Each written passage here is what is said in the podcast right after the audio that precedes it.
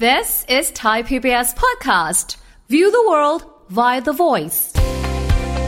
อย่าคิดว่าอัตราแลกเปลี่ยนมันจะเท่ากันนะครับ มันขึ้นอยู่กับว่าเราเอาเงินต่างประเทศจากเขาหรือเขาเอาเงินต่างประเทศจากเรา อ่า เพราะฉะนั้นเรทซื้อเรทขายไม่เท่ากัน ตัวตั้งในการที่จะขายของเราต้องใช้เรทซื้อในการตั้ง เพราะกรณีนี้ผมใช้คำว่ารับเงินด้วยการโอนมา เราเคาะราคาเป็นเงินหยวนให้กับเขาใช่ไหมครับ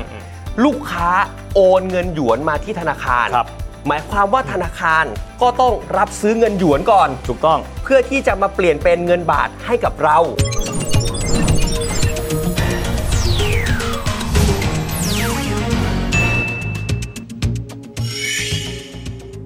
สวัสดีครับ ยินดีต้อนรับเข้าสู่รายการเศรษฐกิจติดบ้านนะครับ และวันนี้กับเราสองคนผมวิทย์สิทธิเวคินนะครับ ผม ไกด์รัฐศักดิ์สกุลวัชระอนันต์ครับ โลกยุคนี้ต้องบอกเป็นโลกยุค globalization ครับ หรือว่าโลกาภิวัตน์ครับคไกรั ด์ บ ดังนั้นเนี่ยเรื่องของการค้าขายหรือว่าการเดินทางไประหว่างประเทศเนี่ยเยอะมากๆ ดังนั้นพูดถึงเรื่องอัตราแลกเปลี่ยนเป็นเรื่องที่ไม่ไกลตัวอีกต่อไปนะครับไกด์ลองคิดดูว่าเวลาที่เราเดินทางไปต่างประเทศ เราก็ต้องแลกสกุลเงินของเราเนี่ยไปซื้อเงินของเขามา แน่นอน นะครับกลับมาเสร็จปั๊บสมมติสตุ้งสตังค์เหลืออันนี้ก็กลับด้านกันเช่นเดียวกันนะครับแต่คงไม่แค่นั้นยังมีเรื่องที่ว่า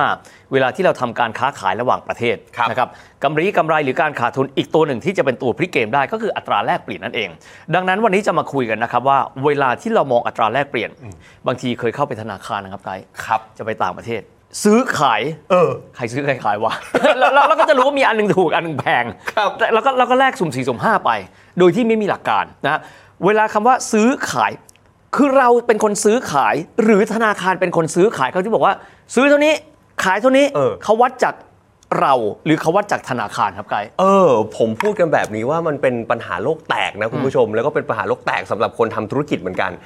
เอานิยามคำแรกก่อน ซื้อกับขาย เออ หลายคนเข้าใจว่า อ๋อ ถ้าเราไปซื้อเงิน อืม แลกเปลี่ยนสกุลเงิน ก็เราไปซื้อเงินเขานี่ อืมอืมอืม และก็คำว่าขายคือถ้าเราอยากได้เงินมาปุ๊บเอ้ยก็เหมือนแบงค์ขายให้เรา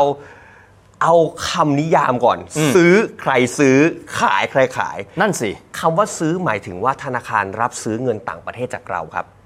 เอาธนาคารเป็นตัวตั้งเหรอ ถูกต้องครับ เอาไม่ใช่เราเป็นตัวตั้งนะ ไม่ใช่ โอเคโอเค ไม่ใช่ นะครับ แบงค์เป็นตัวตั้ง สมมุติว่าเฮียเป็นแบงค์ อืม ผมเนี่ยเป็นลูกค้า อ่า ผมเอาเงินหยวนเอาเงินจีนไปแลก อืมอืม เหมือนผมเนี่ยเอาเงินหยวนไปขายให้เฮียถูกต้องไหม เพราะฉะนั้นธนาคารเป็นผู้ซื้อ ถูกต้อง อันนี้คือขาซื้อเหรอ ขาซื้ออ อ่ะโอเค นี่คือเรทซื้ออ อืม และเรทขาย อืม ผมอยากได้เงินหยวนจากเฮีย อืม ผมก็เอาเงินบาทไปแลก อืม เฮียเอาเงินหยวนมาให้ผม เฮียขาย ถูกต้อง ธนาคารขาย ใช่ครับ ซื้อหรือขายเอาธนาคารเป็นหลัก ถูกต้องค ข รั อบ โทษอยู่บนโลกนี้มา 50 กว่าปีเพิ่งรู้นะ ใช่ ทีนี้ไกด์แล้วเวลาเราไปจะเห็นว่า 2 อันมันต่างกัน แต่ว่าเราไม่ค่อยสังเกตนะครับ เราก็จะไม่รู้ว่าเรทไหนแพงกว่า เรทไหนถูกกว่า ยังไงครับ ผมเทียบเหมือนเราซื้อมาขายไปแล้วกันคุณผู้ชม เวลาเราซื้อของเนี่ยเฮีย เราต้องซื้อถูกกว่าขายป่ะ แล้วแน่นอน อ่าฉันได้ฉันนั้นหลักการเหมือนกันครับ เรทที่ธนาคารรับซื้อจะเป็นเรทที่ถูกกว่าธนาคารขายให้เรา อ๋อโอเค ง่ายๆ เพราะสมมุติว่าเวลาธนาคารซื้อเงินตาต่างประเทศไป อืม ธนาคารเขามีค่าบริหารจัดการ ธนาคารเขาต้องเก็บเรื่องของทั้งต้นทุนค่าน้ำค่าไฟเรื่องของดอกบงดอกเบี้ยเบ็ดเสร็จแล้ว เขาก็บวกค่าบริหารจัดการ อ่า แล้วค่อยมาเป็นราคาขายให้เรา เพราะฉะนั้นอย่าคิดว่าอัตราแลกเปลี่ยนมันจะเท่ากันนะครับ มันขึ้นอยู่กับว่าเราเอาเงินต่างประเทศจากเขาหรือเขาเอาเงินต่างประเทศจากเรา อ่า เพราะฉะนั้นเรทซื้อเรทขายไม่เท่ากัน เพราะฉะนั้นยังไงก็ตามเรทขายที่ธนาคาร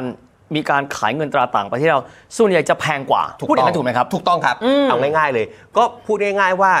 ไม่มีใครขายของขาดทุน ครับ เอาง่ายๆดีกว่า แต่ว่าสำคัญมากๆเอาตัวธนาคารเป็นหลัก ถูกต้องครับ อืม เพราะว่าธนาคารขาดทุนไม่ได้ครับ อืมอืม ง่ายๆครับ นะฮะ ทีนี้กลับมาว่าเฮีย แต่ถ้าเราพูดกันแค่เนี้ยมันไม่มีตัวอย่างไง อืมอืม มันไม่มีตัวอย่างว่า เอ้ย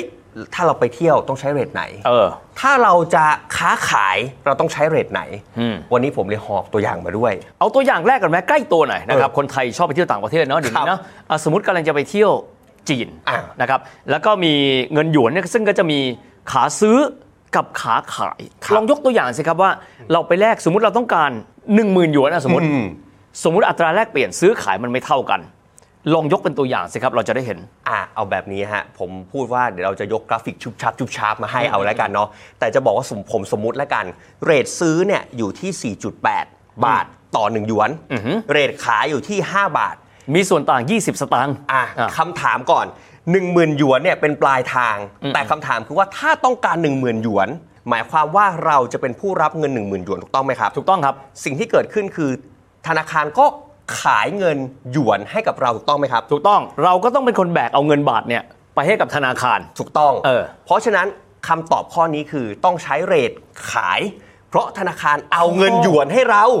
โอเค ใช้เรทก็แสดงว่าใช้เรทที่แพงกว่า ถูกต้องครับ โอเค ง่ายๆเพราะฉะนั้นก็เอาตัวตั้งเลยครับ 10,000หยวน คูณด้วยเรท5 บาทต่อหยวน ก็ออกมาเป็น 50,000 บาท โอ้โอเค ง่ายๆเลย อืมอืม ง่ายๆเลย คือการคำนวณผมว่ามันไม่ยาก แต่ตัวตั้งสำคัญคือมันอยู่ที่ว่าจะใช้เรทไหน เพราะอันนี้เนี่ยแค่เรื่องของการท่องเที่ยวนะ สมมุติว่าถ้าคุณไปซื้อถ้าคุณคำนวณโดยการใช้เรทซื้ออเอา 1 0,000 ตั้ง ครับ ณด้วย 4.8 ก็ออกมาเป็น 48,000หลายคนบอกหุยค่าเงินถูก แต่ที่ไหนได้ธนาคารเขาใช้เรทขายกับคุณนะครับ ก็คือ 5 บาทในกรณีนี้ ใช่ครับ โอ้ เพราะฉะนั้นส่วนหนึ่งก็คืออันเนี้ยใช้ในการเตรียมเงิน อย่างน้อยรู้ที่สุดคือ ถ้าเราจะไปเอาเงินสกุลต่างประเทศจากธนาคาร หรือธนาคารให้เงินสกุลต่างประเทศมากับเรา เขาขายเรา เขาขายเรา อืม เพราะฉะนั้นคำนวณง่ายคือจะไปแลกเงินต้องใช้เรทที่แพงกว่า ชัดเจนเลยอ่ะทีนี้สมมติขากลับกันบ้าง เออ ไปเที่ยวเมืองจีนเสร็จปั๊บใช้ไปแล้ว 9,000 หยวน เหลือกลับมา 1,000 หยวน อยากแลกกลับ เออ ทีเนี้ยก็คือเราเป็นคนขายให้ธนาคารเป็นผู้รับซื้อ อันนี้ใช้เรทซื้อถูกไหม ถูกต้องครับ โอ้ อันนี้คือต้องใช้เรทที่ถูกกว่า แต่ทีนี้มีอีกหนึ่งกรณี สมมุติว่าคนที่อยากจะขายของไปจีนบอกโอ้ยตอนนี้จีนเขาเปิดโอกาสเปิดประเทศ เออ แบบ เออ ขายของเยอะๆ ผมยกตัวอย่างมาแบบนี้เฮีย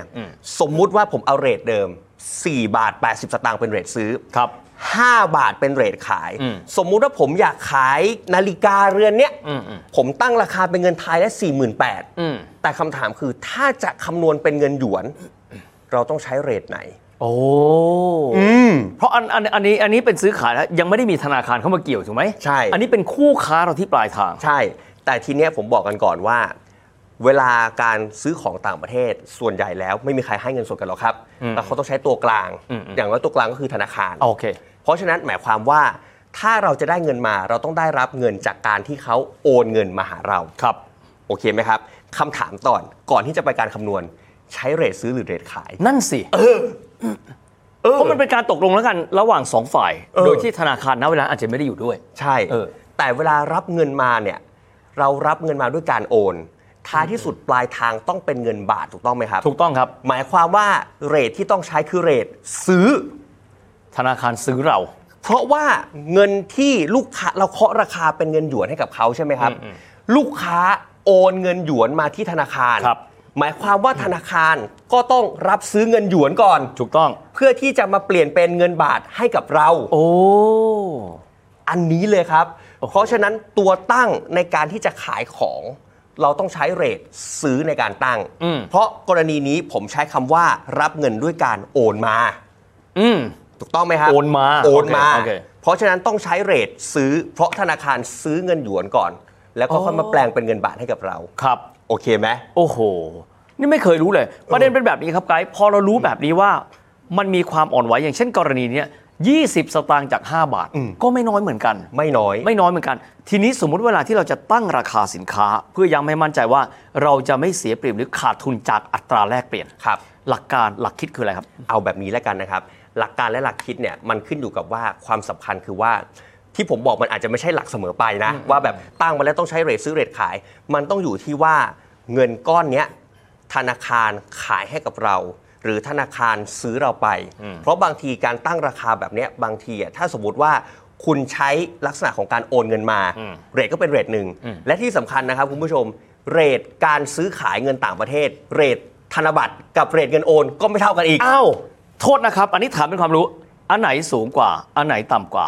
ง่ายๆครับ เรท2ตัวเนี่ยมันไม่เท่ากัน แต่เรทที่ให้ราคาดีกว่าคือเรทเงินโอนครับ เพราะว่าธนาคารไม่มีค่าธรรมเนียมในการบริหารจัดการแบงก์ไงครับ อ๋อ คือธนบัตรก็มีต้นทุนในการจัดการ ใช่ครับ แต่ถ้าเกิดว่าโอนเงินผ่านกระแส เช่น กรณีของการโอนผ่านบัญชีดิจิทัล อันนี้ไม่มีต้นทุนในการ handling หรือบริหารจัดการตัวเงินสด ใช่ครับ โอ้ อย่างถ้าเป็นถ้าเป็นเรทเขาเรียกว่า telex transfer เนี่ยเรทจะดีกว่าเรทที่เป็นแบงก์โน้ตเสมอ โอ้โหโห อันนี้ไม่เคยรู้เลย ใช่ครับ อ่าฮะ ผมเลยยกตัวอย่างว่าแบบนี้ว่าคุณผู้ชมครับ หลายคนบอกว่าฮิปพี่วิทย์บอกแม้ว่าต่างกัน 20 สตางค์ อ่า แต่ถ้าไม่มีตัวอย่างเลยเนี่ย ถ้าคำนวณผิดจะเป็นยังไง อืมอืม ผมเลยเปิดมาว่าสมมุติว่าเอาตัวอย่างเดิมแล้วกัน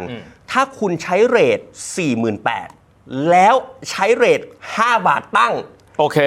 คำนวณออกมาแล้วได้ 9,600 หยวน แต่อย่าลืมว่า 9,600 หยวนเงินที่เข้ามาจริงๆเนี่ยเขาใช้เรท4บาท80 สตางค์นะครับ หมายความว่าเงินที่คุณได้รับเนี่ยโอเค มันไม่เต็ม 48,000แล้วมันจะอยู่ที่ 46,000 กับนิด ๆ เพราะฉะนั้นเมื่อคำนวณแล้วว่าไอ้เงินที่ควรได้จริง ๆ เท่าไหร่คำนวณผิดเท่าไหร่ หมายความว่าส่วนต่างของอัตราแลกเปลี่ยนเนี่ยทำให้คุณขาดทุนไปรอบนี้ประมาณเกือบ 2,000 บาท โอ้โห ซึ่ง 2,000 บาทน่ะอาจจะมีความหมายค่อนข้างเยอะสำหรับคนค้าคนขายนะ ใช่ ไม่น้อยทีเดียว ไม่น้อยทีเดียวผมก็เลยจะบอกว่า 20 สตางค์เนี่ยมันแค่ส่วนหนึ่ง แต่ถามว่าถ้าอัตราแลกเปลี่ยนเนี่ยพวกนี้ซื้อกับขายอัตราแลกเปลี่ยนความต่างมันอยู่ที่ประมาณ 3-5%แต่ถ้าเราพูดถึงเงิน 100 บาทเนี่ยก็คือ 3 บาทถูกต้องไหม ถูกต้องครับ แต่ถ้าพูดถึงเงิน 1 ล้านบาทล่ะ โอ้โหสามเปอร์เซ็นต์ก็ก็เยอะอย่างก็สามหมื่นบาท ใช่ครับ อืมอืม เพราะฉะนั้นนี่ก็เลยเป็นจุดที่เราเอามาแชร์กันว่า โอ้โห ในพาร์ทเนี้ยไม่อยากให้พลาดกัน อย่างน้อยไปเที่ยวก็เตรียมเงินให้พอดี อืมอืม อย่างน้อยค้าขายก็จะได้ไม่ขาดทุนอัตราแลกเปลี่ยน มีความหมายว่าเวลาที่เราจะทำธุรกิจระหว่างประเทศ ซึ่งตอนนี้ต้องยอมรับว่าเป็นเรื่องค่อนข้างปกตินะครับ เพราะ ครั ป บ ระเทศไทยเองก็ถือว่าเป็นผู้นำเข้าและส่งออกรายหนึ่งของโลกด้วยนะครับ ครับ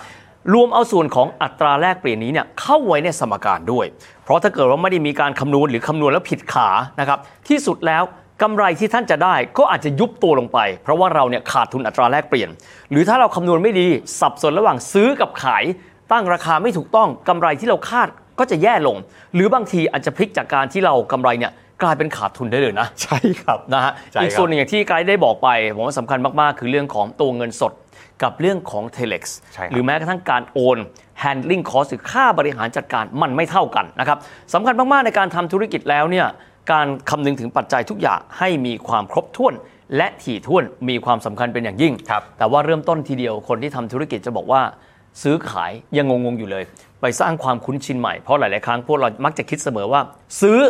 คือเราซื้ออไม่ใช่นะครับ เป็นธนาคารที่เป็นผู้ซื้อขายนะครับ ก็สลับกัน เพราะฉะนั้นเนี่ยตั้งสติให้ดี ครับ ๆ ตั้งสมการให้ได้ถูกต้องเวลาการค้าขายระหว่างประเทศนั้น จะได้กำไรนะครับหรือการคำนวณลดการขาดทุนได้อย่างมีประสิทธิภาพมากขึ้นด้วยนะ ครับ อ่ะทั้งหมดก็เป็นภาพรวมนะครับของรายการของเราเศรษฐกิจติดบ้านในวันนี้นะครับสำหรับวันนี้เวลาหมดลงแล้วแล้วพบกันใหม่โอกาสหน้า สวัสดีครับ สวัสดีครับ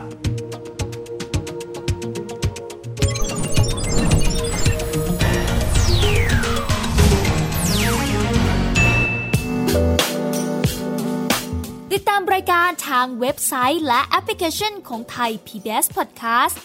Spotify SoundCloud Google Podcast Apple Podcast และ YouTube Channel Thai PBS Podcast